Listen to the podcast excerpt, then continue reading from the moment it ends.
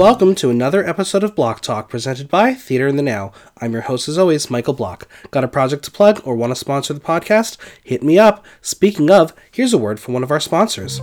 Hannah Spearman founded Nails for Queens in 2016 at the urging of Gilda Wabbit and Gina Tonic, who were eager to take advantage of her mad nail art skills. Hannah's nails have been worn all over the world from Israel to Switzerland. They have appeared in photo shoots and music videos and on national television. They have even occasionally gotten lost up some twink's ass. Hannah does not endorse or recommend fisting with nails, but she knows you gotta live your best life, so just try to be careful. Check her out on Instagram at Nails for Queens NYC to learn more about the thrilling possibilities of bespoke press on nails for queens of all kinds. And as always, follow us on Twitter, follow me on Instagram at Michael Block Talk, and visit theaterthenow.com for the latest news, reviews, and interviews.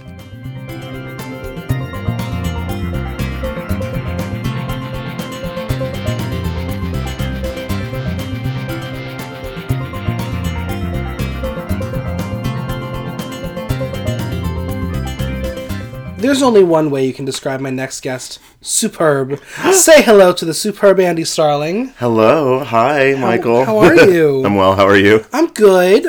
Um, for our listeners, this will be coming out after the fact, but we are recording on St. Patrick's Day. We are. When we finish, we will both be taking a shot of Jameson to Okay, celebrate. that would work. Okay. um, because I'm an Irish Jew and I have to like support my heritage and stuff. Yeah, whatever. and I support you, so I will take the go. shot and support. Um, I'm very excited to finally sit down and chat with you. It's been a long time coming, I know. but we are going to learn everything there is to know about you. Oh gosh. Okay. Everything. And oh man, let me take a sip to- of iced coffee. Yeah, well, no, no, we need some tea for that. Oh, okay. I don't know, but we're, everyone's going to learn everything there is to know about Andy Starling, and they're going to fall madly in love with you. Oh, thank you. So we're going to start with the beginning. Where are you from?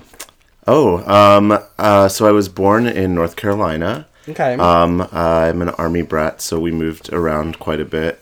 So, uh, born in North Carolina. Um, I uh, we moved to to Texas for a year when I went into first grade. Then second grade, we moved uh, to Washington D.C. and um, we lived right outside um, in Springfield. And then we moved back to North Carolina, and then we moved down to Florida. So now I was uh, raised in Florida, and then I moved to New York ten years ago. So you have a lot of southern roots. I do, sort of, yeah, but, my parents are no- northern. Right, and there's no accent. Mm-hmm. How, how did that happen? Um, as an army brat, you're you basically are sort of put together. There are a lot of um, public schools that are um, for like the post or the base, um, or they're like the zone schools. So you are you're interacting with people that are from all over the United States, um, and there's not really really the only probably influence I had was like teachers, but um, but my mom is from Pennsylvania. My dad was born in Michigan, so So you don't say y'all all the time. I don't say. I think I I when I go back, I um I hear it a little more than I did when I was actually living among it because um, New York is the only place in the north that I've lived. Um, it's actually the longest place I've lived now, considering that I moved every couple of years, and then when I was in um, Florida. Uh, I was there for like middle school, high school, and then I moved to Tallahassee for college. Um, but yeah, so so where did you go to college? Florida State University. FSU. FSU. what was that like? Oh my gosh, what was it like? Um, Were you a I- party animal? Uh, well, I guess Well, so- they- sort they- of, they but not like I was a theater kid, you know, party animal. Like I would go to like theater parties and I'd buy a five dollar bottle of Andre Spumante, Oh, God. and that would be my like drink for the night. You know, it's terribly classy, and I'm just like drinking from the bottle. But um, yeah, it was like I think it was at one point. I don't know if it still is. It was like rated the number one or number two party school in the nation. Um, but uh, I don't know. After all those scandals, who knows anymore? yeah, who knows? Um, but it was it was interesting. It was like it was a lot of fun. There was um there was a house that was um called the House of Chaos that was like it was across the street from the theater, the fine arts building, and it was always kind of just kept in the family of theater students. Okay, So yeah. the parties there were amazing and like it was always just like when one person moved out, they would try to find another theater student to move in. Yeah, that's how it was in my school. so there were de- there were locations that people would stay in for Mm-hmm. years and years. And like my senior year, we lost one of our big important houses Mm. uh, because no one wanted to take it because everyone had their housing already. It was devastating. Yeah, It was I think um I think Florida State eventually like bought that like kicked them out and bought it or like it became a frat house or something. It was really sad. It was like literally like right on campus, like in between the the buildings. So it was kind of like unheard of to have this. Well, I love like, that it was called House of Chaos. I don't Yeah, know why. and it was spelled like K A O S. I don't know that why that's not my like house name. Oh my god, yeah! When you do drag, that's gonna be your house. No, I already, I already have a house, House of Sugar Daddy. oh right, so you went to school for theater. Mm, and um, studio art. Oh, Yeah. What? When did you start uh, getting involved in theater as a kid? Oh, um, I the my earliest memory is probably like seven years old. Um, I uh, I I specifically remember. Um, it was when we moved to Washington D.C. Um, and we did like this after school theater, and then we like put on this play. Um, that we wrote and um, performed it, and um, and then from there, I think I was bit because when we moved um, back to North Carolina, I started auditioning for um, for theater there, and I was like, I was, I was like the um, Rachel Berry of uh, of elementary school, like Is that a the lead in all- no. No. um, I mean, people. I was a very sweet child, but you know, I was also very um, uh, dedicated. um, so uh, was the I was the lead in, in several several plays, and I um, at the the age of nine, I played Scrooge and Scrooge the musical. Naturally. Um, and I did a British accent that nobody told me to do because I had watched the Albert Finney um, like tape of the musical, so I guess I was just mimicking and um, yeah. And then um, there's a theater in um, Fayetteville called the Cape Fear Regional Theater, which people still like. It it Yeah. actually does like um, do like regional work now, but um, they do a um, they do a production of the best Christmas pageant ever every single year, and it's like literally the same. They put the same formula of like people in every single Christmas, and so I did that two or three years in a row, where it was like, yeah. So Nice. So you went to school for theater, and naturally you have to move somewhere after to pursue theater. Mm-hmm. Why New York out of any city in the world? wow. Um, so I I moved to New York a, a month after I graduated college. Um, I had actually gone to the I think it was called the New England Theater Conference. And I did that whole like mass, you know, um, you you do a monologue for a room full of strangers of, from all of these different programs. Get maybe one or two callbacks. Exactly. Yeah, I got called back to Actors Theater of Louisville, which I really wanted to Oh. do. I wanted to do the apprentice program. Um, and I was like, "This is it. This is my next year. I'm doing it." And um, I did not get it, um, as with most things that you want in life. Um, and uh, Truth. right, yeah, you didn't know you were getting a dose of truth on St. Patrick's Day. Um, but uh, so that, and then I had like some callbacks for like random things, and then I like after the fact, like I I went home, um, finished finished the school year, graduated, and I got a couple letters from like those summer conservatories that were there, like Circle in the Square and Stella Adler. And that you know they do that whole like congratulations you you were accepted blah blah blah and at the time I was like oh my god they accepted me so um I I but I I was actually like really um, eager to have more intensive training because Florida State when you're a sort of generalized major you don't get the the hands-on acting training that if you were in a conservatory setting. Right. Um, so um, I did actually um, jump at the chance to come to New York, and it was a ten week program. So it was um, end of it started like the end of May and went into the beginning of August or like end of July. Um, and it was really intense. Um, and it was like uh, nine classes in condensed into a summer. Yeah, it was a lot of work, but it was also like the best summer of my life. And I moved to New York, and I when I got here, I was just like, oh my god! Like it actually really made me kind of look back at my time at Florida State and was like, wow, like this is like I was so like kind of penned into what I thought college was going to be in like I was just like well I, I'm in Florida and there's in-state tuition and Fl- like Florida State's the best theater school here so like there I am so I like kind of wish in retrospect that I had looked outside of that box because when I got to uh, Stella Adler in New York it was just like it was literally Dorothy going to like Oz you know like everything was in Technicolor um, and at the end of the summer, I, I vividly remember this conversation with my mom on the phone because I was just supposed to be here for 10 weeks. And I was like, um, I don't think I'm coming home. Uh, You found a new home. I did because I was, I was just like I just you know you can't come to New York for two months and then be like bye. No, you can't. Um, and I just it was the first time in my life that I had no obligations to be anywhere or anything. You know, like Yeah. the being an army brat, we always had to go somewhere. Being um, a student, we always had to be in school, and then I was like suddenly free. It was Yeah. New, New York. What I like to say is like New York for people is either the stepping stone to the next place, Mm-hmm. or it's your forever home. yeah.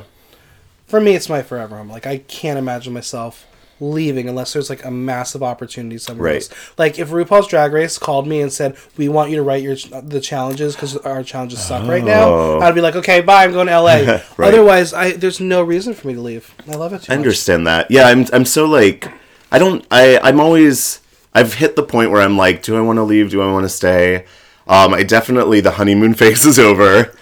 I'm at the this May is actually my 10, 10th year. Are you gonna have a party? I, I want to. I want to have a party. I want to have like a New York, like a sort of like breakfast at Tiffany's, Sex in the City, eleganza. So Yeah. I th- I'm gonna have to call some people to make that happen. Um, but uh, yeah, so that's it. When did drag enter your life? Ooh, when did it enter my life? Um, for me personally, or like my exposure to it, Well, both. both. Um, I guess at a young age, it's always like um, a lot of people. A lot of people remember RuPaul and the Brady Bunch movies. Yes, they do. um, which is one of my favorite movies from the 90s. Um, I guess I did, I did, I definitely like, I dabbled in um, childhood cross dressing when um, nobody was looking. Let's just say that. Um, uh, and then when I was in college, um, there were definitely a couple of those like Halloween costumes that were um, that were drag oriented, and um, when I did theater, I get I kept getting cast as people who would um, either be in a dress or be in um, heels, or I did. Uh, are you familiar with the Christopher Durang play Naomi in the Living Room? I don't know that one. Um, it's a short. It's like a so there used to be this um this uh like student theater um festival that was um like short, just short. It was called Small but Fierce, and it was like they do like ten minute plays. It like once a month or something, and just like a collection of it. So I was in Naomi in the living room, and it's where um they go to meet. I played this like husband and wife um that like they go to meet my the the guy I was playing his eccentric mom, and then I like excuse myself from the conversation. And I come back in dressed exactly like my wife and like mimicking her and stuff. Okay. So I was like, I was often cast as that person that came back in and in a dress. Um, and then I did Beyond Therapy. Hmm. Um, and I played the um the scorned lover. And the costume designer was like, "We're gonna have you in a bathrobe the entire time." That like basically was a like a dress and like when I was like doing my whole like I'm leaving you thing, I was like, can I have like a bandana and oversized glasses, like or like a headscarf, you know, and like leave very like sort of Jackie O with a suitcase and like so there was always like this element of like camp and drag in um what I did when I acted, and then I played Thisbe in Midsummer Night's Dream twice. Naturally. So naturally, so there you go. How would you describe Andy in three words? Oh, um, talkative apparently. um, so Andy in three words. Um, mm, um, sensitive. Um, sweet? Question mark. Um, uh, there's a word that I'm trying to think of that's on the tip of my tongue and I can't. Um, I guess I'll say hopeful. All right, I like that. What is the origin story of your drag name and persona?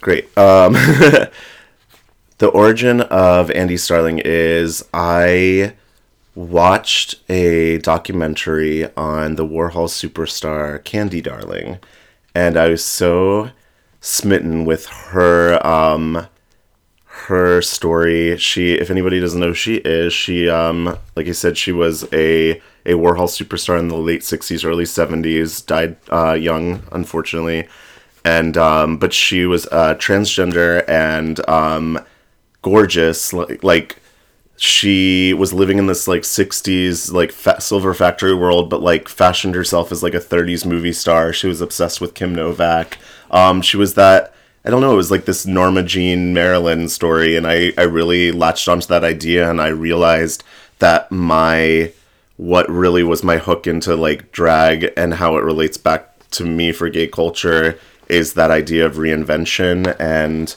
shedding a past skin and um, everyone having sort of like humble humble beginnings like a very cinderella story. Um, so yeah i, I uh, became kind of obsessed with that concept for andy that she was like this like self-invented movie star. Nice. um, yeah How long does it take to transform into Andy? seven days um, Seven days. no i don't know like t- anywhere from one to five hours There you go.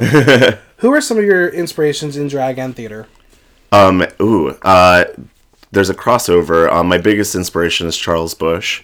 Um, when I was doing Thisbe in Midsummer, the director was like, "You have to do Psycho Beach Party at some point." Now I'm like over thirty, so don't think that's gonna happen. But when I was 21 and very thin, yes. Um, but uh, yeah, so Charles Busch is really my my main inspiration. Um, I love the way um, he's very deadpan, like I am. Like um, it's all it's camp. If you're not familiar with it, he wrote Psycho Beach Party, Die Mommy Die, um, Vampire Lesbians of Sodom. Um, but his like uh, his whole delivery is like taking taking past like theatrical and um, Hollywood tropes and putting them pastiching them into a, play and sort of satiring them. But it's it's done as camp, but it's done also very straight faced, which makes it hilarious because he is like selling the style. He's not telling you he's not like laughing at it from the outside, you know? So that was very big inspiration. What was your first gig and the first lip sync or song you performed? My first gig was almost two years ago um, at Albatross with um, Gilda Wabbit. Uh, I my first number that I performed, I made this mix um, that was uh, like it's it's called my sing mix, and it has um, it's like that uh, Kirsten, Kir- no, what's her name? Uh, Kristen Wiig. Um, that like don't make me sing. Yeah. uh, mixed with some like American Idol, uh, Mary Roach, mixed with um, sing from a chorus line, etc., cetera, et cetera. And then I did Libby Mae Brown. That was the first time I did that. Um, and that so yeah, Nice. So you were part of the inaugural season of Iconic. I was yes. Tell us about your experience. Oh man, that was quite a summer. that was literally like going to like drag boot camp for the Yeah. summer. Um, it was wild. Like I was like, wow, that was it was it was as intense as Stella Adler that summer. Like, um, it was great. I mean, I I entered the competition really scared. Um, I was like, I kept saying like, I hope I make it past week four. You know, like because I wasn't sure. Like, I'd never put myself in a competitive setting like that. Like in acting, you go in for auditions, but you don't really know the outcome. You either know that you got Yeah. it or you didn't. Um, so you're kind of like mystified by like what's in between. So a drag competition is like you're really just putting yourself out there to be judged and criticized to your face. So um, yeah, I went into it just like really hoping to do my best work. Um, and I think I did, but uh, it was yeah, it was an experience I'll never forget. It was great. I met a lot of great people. Um, a lot of sisters were born out of that experience, and um, and like I, I went in mostly just wanting people to know who I am um, because it I I'm a very like tentative person in terms of like throwing myself in the ring. So like um, it definitely felt like I just kind of wanted to like do something and have and be put on the map a little bit. You know, What was the biggest takeaway you got from Iconic? the biggest takeaway. Um, hmm. The th- first thing that's coming to my mi- my mind is that you have to do everything for yourself first. Um, even though it is up for you're putting yourself up for judgment at the end of the day, you have to you have to own and live with um, everything that you do. So you really have to um, behind be behind yourself 100%. Is there a week you wish you could do a redo on? Yes. um, I wish I could do a redo on um, Decades Week because I I did a like 1930s. Um, it was a 1930s pansy number, like pansy performers. Um, they were actually like the the first one of the first you know performers of drag in the, the United States. Um, uh, I guess in our in our modern history. Um, in the 20s and 30s, and they were it was actually a huge thing. Like Pe- New York was like there it was called the Pansy Craze, and people were down in Harlem or uh, up in Harlem and down in the Village, and like um, it was like a precursor to the ball scene, really. But then when the Hays Code came in and um, and everything became very like conservative, um, it was like pushed further underground and then basically extinct. So I mean that's a long backstory, but that's kind of what I like wish I could have instilled in the number. That was that that sense of history because it meant so much to me, and then for people to not get the number, it Yeah. was kind of heartbreaking to me. Um, so I guess I wish I maybe would have, if I had chosen to still do that number, found a way to to make it more informative that people would have been entertained, but also know what the fuck I'm doing. That's fair. You know what I'm saying? So, through your time at Iconic, you developed a close bond with some of your competitors Mm-hmm. turned sisters and collectively created the House of Vintage Millennials. Uh, I guess so. Yeah. Tell us about it. um, Yeah, it was wild. Um, so there's uh, Aria Derci, Sherry Poppins, and Sissy Walken. Um, and I think we all just responded to each other's um, sort of wacky sense of drag. And like, I, I honestly went into the competition thinking I was gonna be the like odd man out that like people like really wouldn't get me and be like, oh, that's cute, and like it would all be like death dropping and like, you know what I'm saying? Yeah. Like, I really thought I was just gonna be this like loser. Um, so it was really cool to have like a competition where everyone was like bringing their best game every week and like so competitive and really pushing each other to like to go there, you know, and um and I think there was that like sort of uh recognition of one another and we all lived so close so it became very easy on our days off to like hang out, meet up for coffee. Um yeah, and a sisterhood was was formed. Yeah, Aria Derci has told me that um, I have to have the four of you on the podcast, and we're going to basically make it like a Hot Topics episode. Ooh. Because that is exciting and also absolutely terrifying to me because I don't know what would come out of the four of your mouths. I don't So- either. We never know. you- I- I'm excited That's what makes that- it so that, exciting um, to, to hang out. What New York City drag queen that you've yet to work with is on your dream list? Oh, that I've yet to work with. Um, well, I, I really would love to work with, um, uh, well, Sasha Velour at some point. I mean, who wouldn't want to work with her? Sure. Uh, right? New yeah. Shoot for the stars. international superstar Yeah, I guess. Uh, sh- should I keep it like uh, off want. Drag Race? But yeah, yeah. So I'll say, yeah, Sasha Velour, Sushi Velvet. Sushi Velvet. if you could create any show at any venue, what would it be called, and what can we expect to see? if I could create any show, at any event, okay.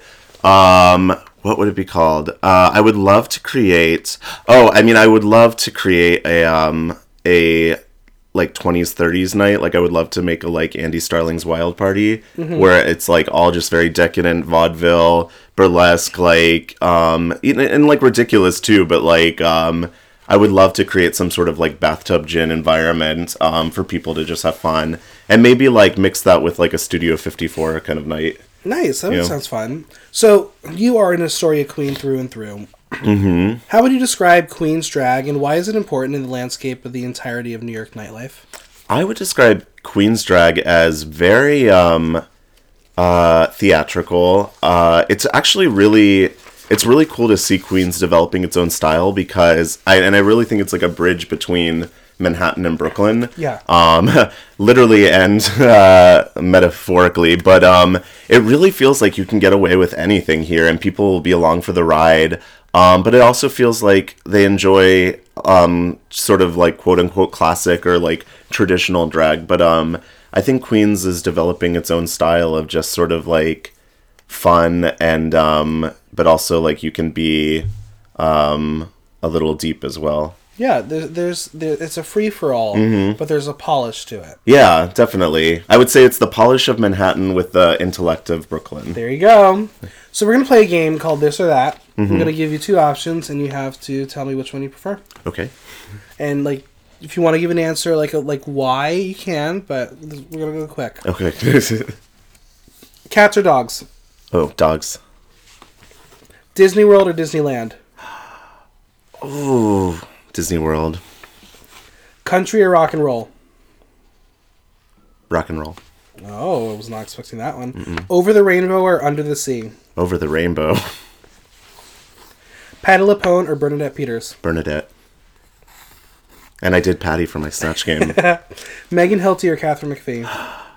oh, I have to give justification. There you go. Who you go? Okay, so this is a controversial opinion, but I think Katharine McPhee was actually the more Marilyn like Marilyn. Wow. Um, because Marilyn every time, and I've actually like I'm very I'm very into Marilyn. Um, everyone there's um a famous drag queen. Um, do you know um uh oh fucking now I'm blinking on the name. Um, Jimmy James. Uh, no, is that his name? Shit, the one that does Marilyn like from the nine or eighties nineties, like beautiful Marilyn impersonator. I think his name's Jimmy James. Um, uh, but anyway, he said like he did like two or three years of research on Marilyn. He said everyone that saw Marilyn in person, um, the one word that they all said the same was that she was so cute. okay. No one said she was sexy, like Cute. sultry. She was so cute, and like to me, um, Katharine McPhee exuded exuded that. Um, I just did a weird liquid U, like I'm in a Shakespeare play. exuded, um, exuded um, that like cuteness. That's like the sort of sensitivity, the Norma Jean underneath. And I know that was like part of the dynamic of the storytelling was that Katharine was the Norma Jean and and Ivy was um, supposedly the Marilyn. But like, I really feel like you have to have the Norma Jean underneath the surface to like support everything. But obviously, like Megan Hilty's voice is like out of this world Yeah. insane. So, you know, controversial. All right. DC or Marvel? I'm not a comic book person, Oh, okay, so I don't know the difference. So DC Wait, who tell tell me who the characters are, and I'll DC tell you. is Batman, Superman. Okay. Uh, Marvel's like X Men, Avengers. Oh, I'm gonna say DC then. Okay. Okay. Winter or summer? Summer. American or cheddar? Oh, cheddar. Leather or lace? Leather. Roxy Hart or Velma Kelly? Roxy Hart. East Coast or West Coast? I'm really into the West Coast lately. I've never Alright. lived there, but I've always been the East Coast girl. Uber or Lyft? Um, Uber, because they're giving me all these deals. Monét X Change for Trinity the Tuck? I'm gonna Monet Mezzanine or Orchestra? uh, Orchestra. Sondheim or Schwartz? Sondheim. Bette or Joan? Oh, Bette or Joan. Um, Bette Davis. Bette Davis. Mm-hmm. Um, uh, Bette Davis. Text or call? Text. Love or money? Love. And there you have it, just for that. What is missing in the drag scene today? Hmm. What is missing in the drag scene today? I think, um, I, I mean, I think it's easy to say community, but there is a community. I think what's missing really is the, you know how a water fountain, um, supplies itself, like it's uh, that cyclical, like pulls its water and then puts it out. I think there is lacking a give and take in the drag community in terms of it's become so competitive. And that's my biggest um, thing about drag is that i never wanted it to be competitive for me. Obviously i entered a competition but i really i really feel like we should realign ourselves with a sense of purpose and what we're putting out into the world and what it means to do what we're doing and give it back because it's like when i think back like 30 years ago there was obviously a very um crucial sense of purpose, like in terms of what was going on politically and with the AIDS crisis. And now I feel like we've lost our way a bit because we've gotten into this place where we think we're safe and we think that we're just like here to be sickening and, and like like invincible and we're not. Like we um I think now is like more we need to to band together more into being a community that supports one another and supports art and becomes less about who has more Instagram followers, likes, who's going to get on Drag Race, who's you know like it's it, at the end of the day that doesn't matter. What matters is that we were all there for one another. There are so many styles of drag between campy to pageant to dancing to monster, the list goes on. And sometimes in such a competitive scene, uh, some queens will dismiss others' drag if it doesn't fall in line with their own. That's correct. Is that fair? And how can we celebrate the idea of all drag matters? Ooh, I think that's a great title for a show, Mr. Block. Look at me drag coming up with ideas. Um, uh, I think I think it goes back to what I just said. Like I, I really think that like this competitive mindset has put us into this sort of like tunnel vision where we start to become very territorial. We sort we and I'm I've certainly done it too. Like we we start to um, kind of hold on to like what we know and like and dig our feet in. And I really think we would all benefit from embracing one another's style. And like that's that's what I mean is like I want to go to a show and um, you know obviously there's going to be like subjectivity on like performance and how someone performs and whatnot but like if something if something doesn't suit your taste but they're executing it well i think we should support it and Absolutely. I mean, I, I like it's fascinating for me to hear people dismiss other drag in their performance because it doesn't align with them. Mm-hmm. Right. It's And still that's- legitimate. It's still what they do. It's different from yours, and maybe they're equally as good. But you have to accept what they do. And like for me, hearing people say things and watch them be like, "No, they're not a good queen because Mm-hmm. they're not funny." I'm like, that's not wrong. You're, Right. you- You're wrong. You have to be able to say they're not doing what I do, but I have to appreciate what they do. and it's like i mean like literally what you just said to me sounds like what we're all fighting for in the the queer community Yeah. is acceptance even if people don't um if it doesn't align with their way of life like um you don't have to agree with it but you have to accept it and um and i don't know if embrace is the correct word but like uh celebrate Yeah, absolutely. You've collaborated with some incredible artists throughout your time as a drag queen, from on the stage creating looks and tracks. Who have been some of your favorite collaborate- collaborators, and why is a great collaboration the key to success?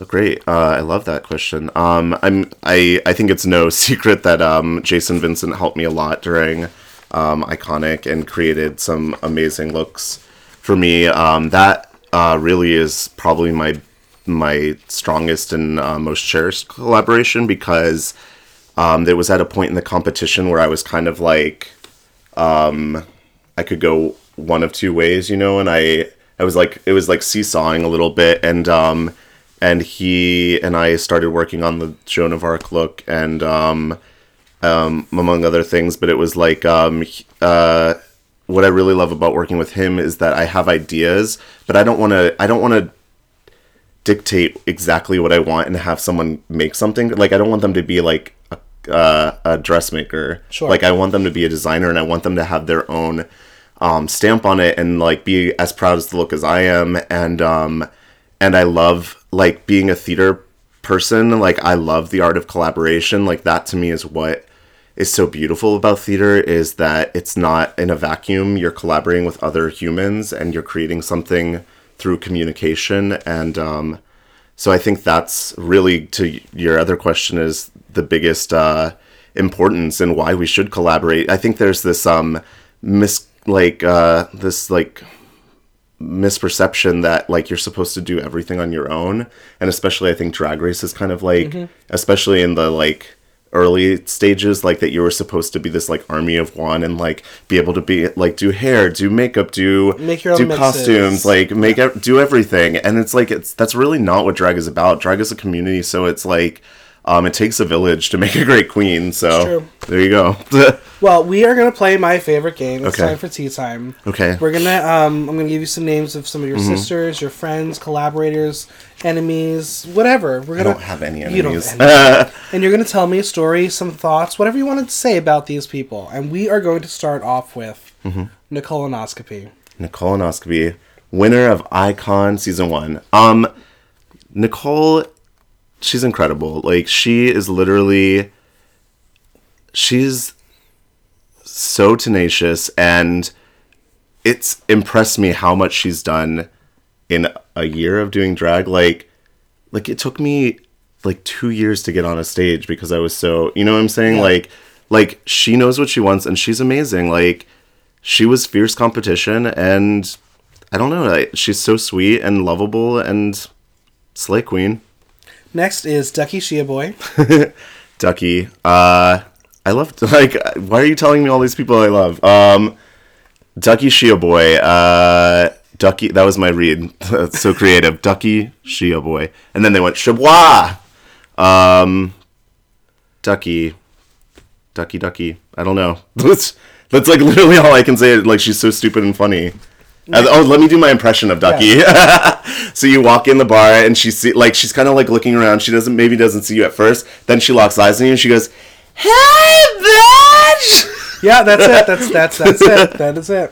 Next is Miss Is.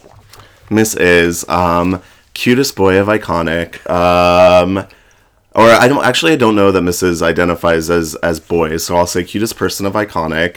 Um uh really like so genuine, like won that Miss Congeniality title like for a reason, like really sweet, really supportive like whenever we had um like events at Icon that were outside of iconic, Miss Is was the first person there Yeah. like to to take part in and to support like what no matter what it was. And she lives in brooklyn. She had a really i think she probably had excuse me other than alora borealis being transported across two bridges um Miss Is probably had one of the most treacherous uh treks to icon. So like amazing. Next is Alora Borealis. alora borealis. Um also very sweet uh short-lived time. Um i would have loved to see more from her uh and i hope to get to know her more Next is Allegra White. Allegra White.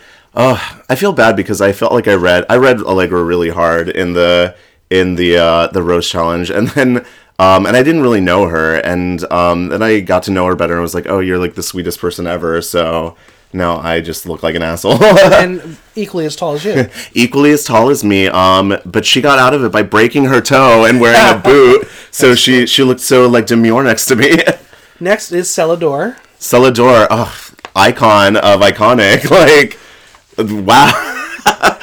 she literally, like, she put the biggest stamp on the competition without being there once. It's true. it's true. Next we have Pussy Willow. She's a new friend. I've just, I've just gotten to know Pussy, and I really love her. Um, and uh, and she's so sweet and cool. And um, we, I did her show just like three days ago or four days ago at um, Albatross, and I told her I had met her like a year ago because she came to one of my open mic gigs, um, very drunk. And then I was like, uh, "You sang, you sang a song. I can't remember what it is." She was like, "Did I sing my man?" And I was like, "Probably." Um, but yeah, she's really funny and like um, such a good sister. Like so supportive of everyone. Next is Gloria Swan Song. Gloria, um, fellow vintage sister, um, she she's actually one of the first. She really inspired me a lot when I was um, when I was first dabbling in the drag arts in New York City, um, because I had watched her season of So You Think You Can Drag, and that was really Her the season. season her original yeah. season. Um, that was the season that I saw um, Gilda in Mm-hmm. for the first time. Uh, formerly Beverly Leslie Sills. Um, became obsessed with Who her. dat? Yeah, who that? Um, but yeah, I was just like I remember just being like enamored with with Gloria because she was doing all of these like crazy like kooky things like um like fully like lip synced monologues Yeah. um and um like uh Norma Desmond and like I am my own wife at her finale and um but I remember thinking when I saw Gloria I was like head to toe cuz I'm you know a visual person so like like I was I always like clock people like head to toe in my mind of like how they put something together and I was like wow like literally from the detail at the top of her head to the shoes she picked to go with the outfit is like there with intention and um and uh that's that's that's my first memory of her is just being like everything's like there you know Next we have Gilda Wabbit. Um, I love Gilda Wabbit so much. She she actually is one of the reasons that I I started I actually pursuing drag because I went to her like I just said I went to her um season the whole the whole way through So You Think You Can Drag. I went to the finale of that season in drag as Andy for the first time. It was like three days after the election.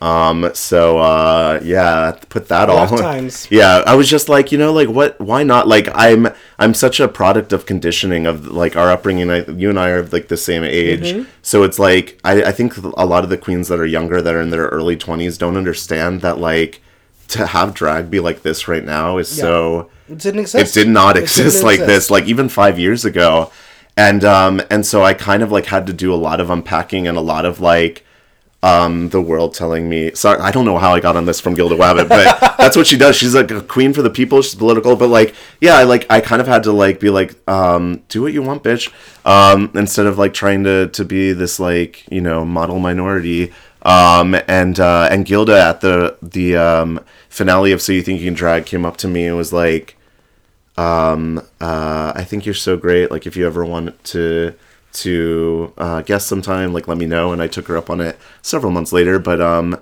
yeah, I think she's she was one of the reasons that gave me hope for the community because I was so terrified to put myself out there because I thought it was Yeah. going to be so like scary, and she really gave me a sense of security in knowing that there are sisters out there. Yeah. You know. Well, speaking of scary, Boudoir Lafleur. Oh my god, she's terrible. Is she here? Sorry, I just knocked over your Sugar Daddy Road sign. animated. Um, no, Boudoir. Actually, I know. I I was at Boudoir's inception. I um. I is that was that the correct word? Sure. Conception? No, inception. I don't know. Inception, the movie? Yeah. Yeah, Inception. um, no, I mean I know Boudoir uh, as her her male um, uh, presenting self from Maurice Crisis. Um, I saw her when she used to um, perform with Jessie Luttrell, her quote unquote best friend, um, in uh, Body up at uh, the Triad Theater. Um, but like Boudoir is one of the fucking coolest people you will ever have the pleasure to meet. Um, she gave me one of my first opportunities in drag. She, her first dining with the Diva show on Fire Island, she put me in it. Um, uh, I saw her dining with the Divas that she premiered in on Fire Island with Lindsay Kay. Um, we were front row to see her gypsy. Like I can, I will do her gypsy mix for you sometime because I've seen it 200 times. But um, honestly, like one of the sweetest, hardest working people. Um, and I really admire how she doesn't let people get to her. Like I want to be boudoir when I grow up. Someone who's not a drag queen, but someone you know well, Diana DeGarmo. Diana, oh my gosh. Um, whoa.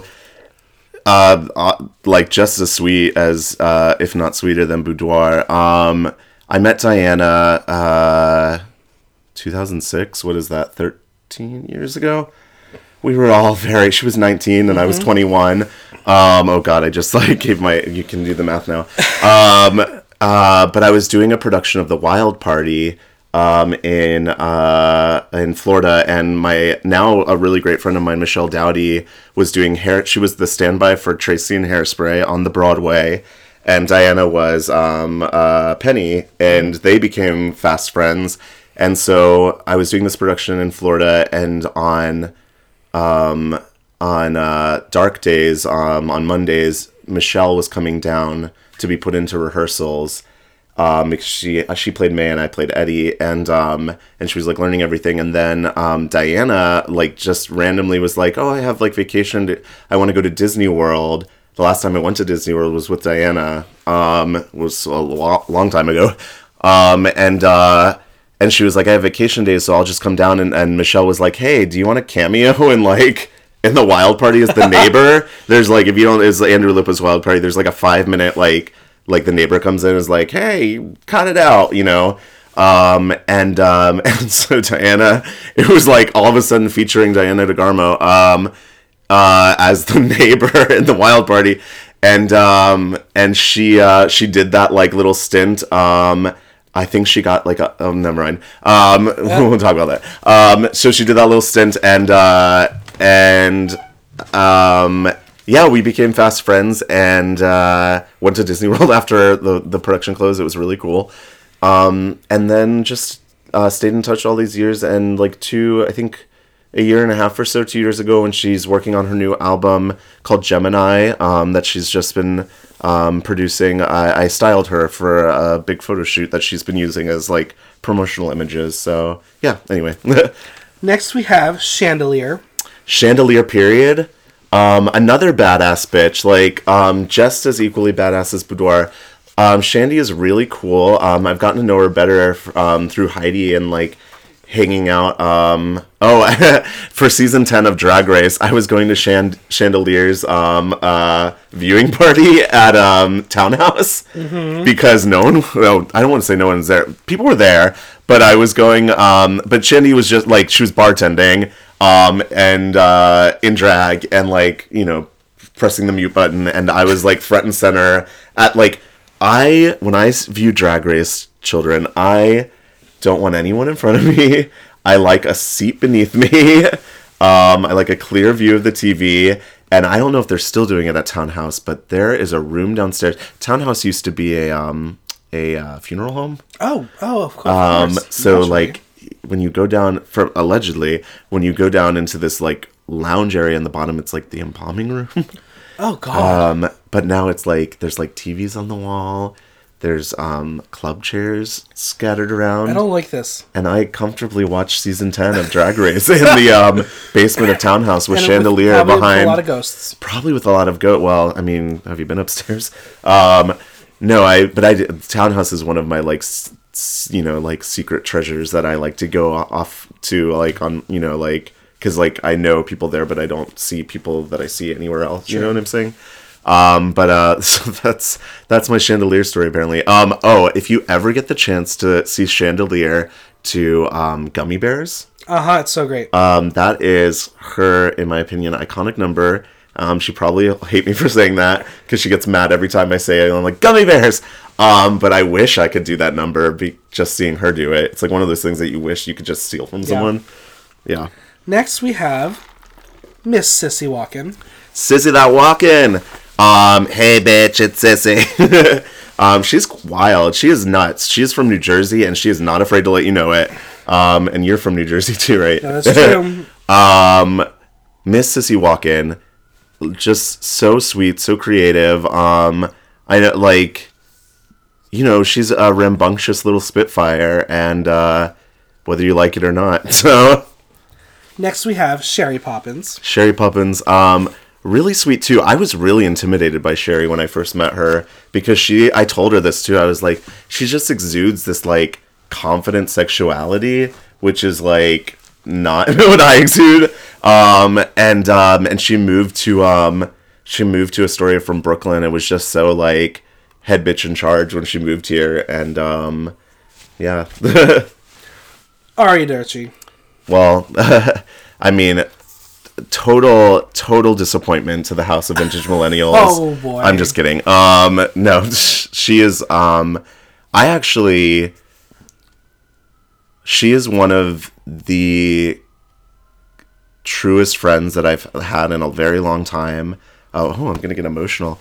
Um, she really like you know how you you meet people that you you have friends and um but then you meet someone and you feel like they see you like Aria is that for me um she whew, oh my gosh um uh I, I don't know I just have such fond affection for her and um she's become such a true sister and like and it's really and a true sister in the sense of like tells you things that you don't want to hear also. And um uh, I've, I'm so proud of her in the last couple months because she's worked so hard for her drag career and like and competed in ev- literally everything around town and like like um spends more time in drag than not like uh but just um and she's one of the first people I saw too that like told me it was okay to do things that were out of the box and um uh and think like I she remembers this conversation I went back it was after one of the shows she was doing with Gilda. Um I went back and I was just like wow I like I so admire how connected you are to your material. And like I struggle I said I struggle with that because I'm for the first like couple months of me doing drag I felt like I was always watching myself. And like um and like I was having a disconnect between like fully embodying because I I was kind of always like taking the temperature like people liked it or not you know? Excuse me. And um and Aria totally like doesn't give a shit if you like it or not you know? Like she and I think that's what art is you know? Like I think I think there is definitely um you know like you you have to like um be aware of like how um people are are receiving your art but you also have to not give a shit Yeah. and um and that's like my biggest takeaway from Aria is that she's so um focused on being who she is and um and telling you Look at Aria getting someone emotional. It's not I know. throwing a shot glass at them. she threw a shot glass at someone yes. oh Aria we're gonna talk about that later sis Um. Next and last, finally, Heidi Ho. Oh Heidi um another weirdo that I saw in uh so you think you can drag like I saw Heidi in her first season when she was um um she had like a wrecking ball between her legs, and she was in like Heidi Austrian Geisha, um, and just like so kooky, and um, and she actually is um, friends with. Well, her boyfriend um, Scott also went to Florida State, and we know a lot of the same people, but we didn't know each other at Florida State. And um, he was in the dance department, I was in theater, and like we have a mutual friend Elliot, so it was like this weird like oh like um, we basically know each other through all of our friends, and I got to really know Heidi as a person um i guess it was the summer of 2017 at our friend elliot he has like he had like a karaoke um party in one of those private big rooms in like koreatown um and Those are the um, best. yeah and um and heidi was uh i really met her as a boy um uh, as kyler and uh we were just like she's so not like I, I I have this like preconceived notion I guess that like every drag queen is mean until like proven nice you know Yeah. like where I'm like scared of everyone until I see I meet them as a person um and uh yeah like she's just become really like uh in some way like obviously through the competition like a mentor but like also a sister a friend um I would go often on um Shandy's days at town or townhouse uh duplex um from townhouse to duplex uh you know like uh where Shandy was upstairs and like Heidi tends bar as a boy on on Monday nights and just like mentorships happened there a lot.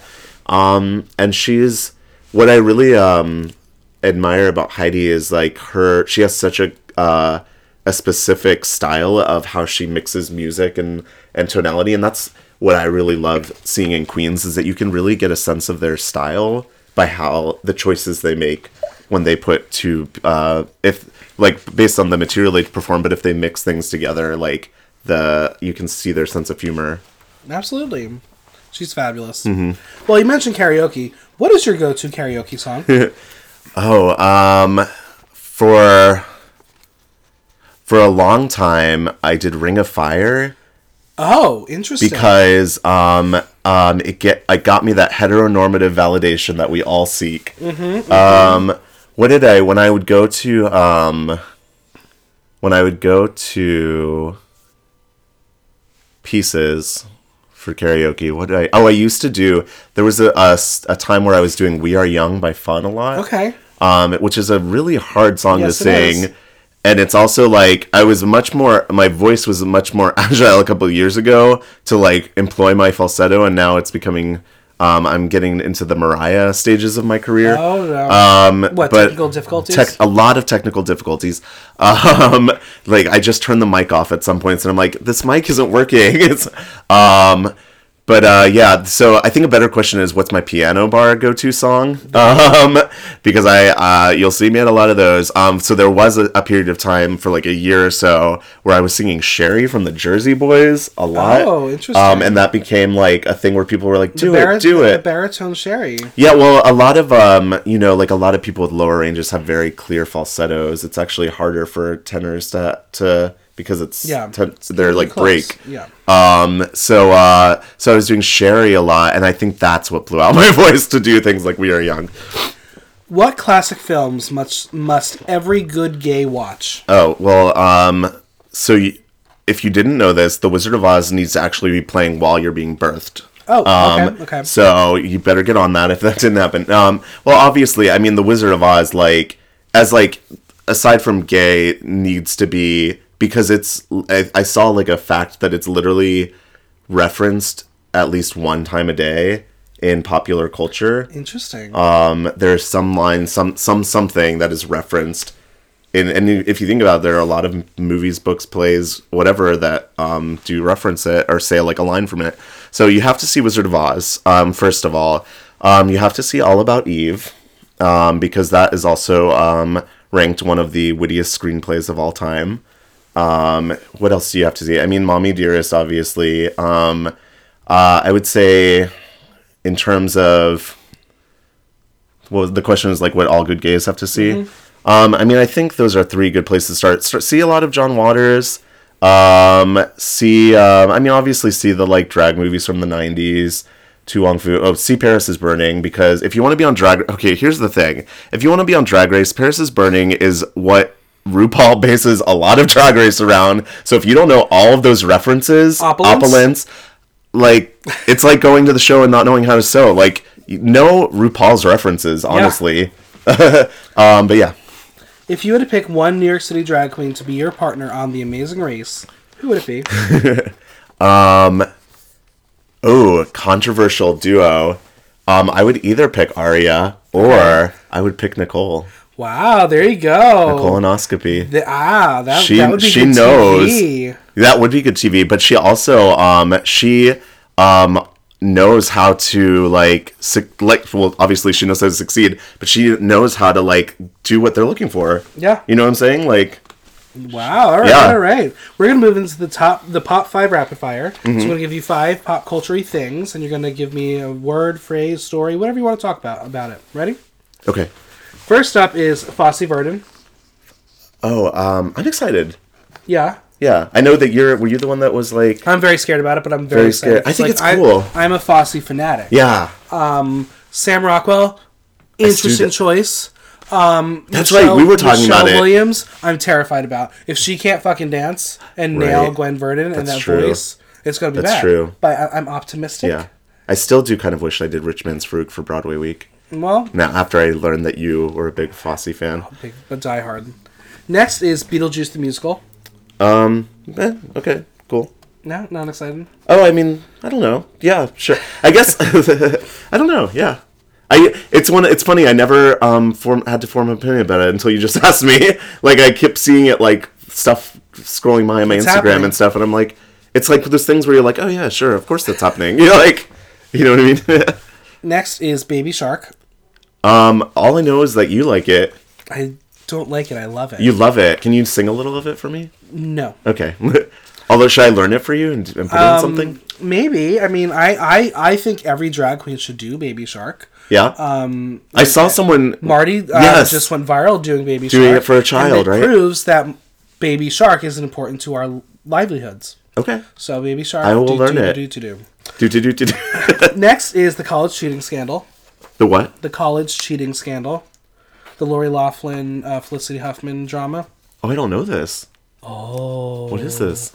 They were both arrested among uh, other people because they basically paid to have people ha- take their um, daughters' SATs and get them into colleges and all that shit. Yeah, it's not good. No, that's not And good. then the guy who did it um, created a fake charity and funneled all that money through it. And yeah. People are wild, Michael. the privileged They're they're just. as I it's not just I- the privilege. as I said to my mom, I said, these people have enough money clearly. Why can't they just go to the school that they want their child to go to and be Yeah. like, I will buy a wing to your library? That's true. Yeah, do it the old-fashioned way, nepotism. Yes. But alas, this is what happened. Yeah. All right, and last but not least, the Game of Thrones final season.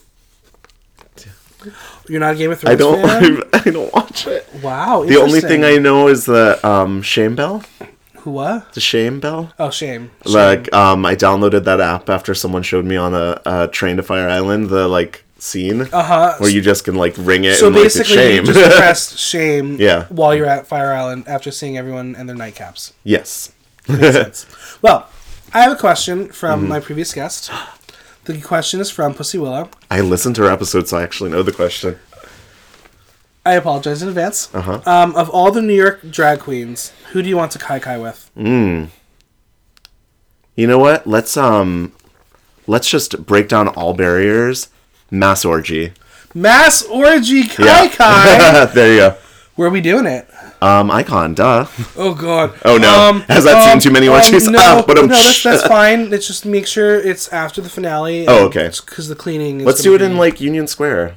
Okay, there we Yeah, go. Yeah, there you go. Like, like with the. Hare Krishna Pro- people, yeah, like protest It'll be like um, hair too. Yeah. Well, we are introducing a brand new segment to the podcast called the Fan Corner, and um, we'll see if I like. I think I have to introduce this a little earlier when I know my guests and everything, so we have more questions. But I have a couple, two questions for you. This first question is from Coco Taylor. Coco. What dead Hollywood starlet would you bring back to life? What dead Hollywood starlet would I bring back to life? Um. Oh. Oh gosh. Um, I'll tell you the f- the top three that came to my mind. Well, Candy Darling, of course. Um, I really would have loved to see what would have become of of Marilyn, um, and um, Jean Harlow, because she died very young too. She died at 26.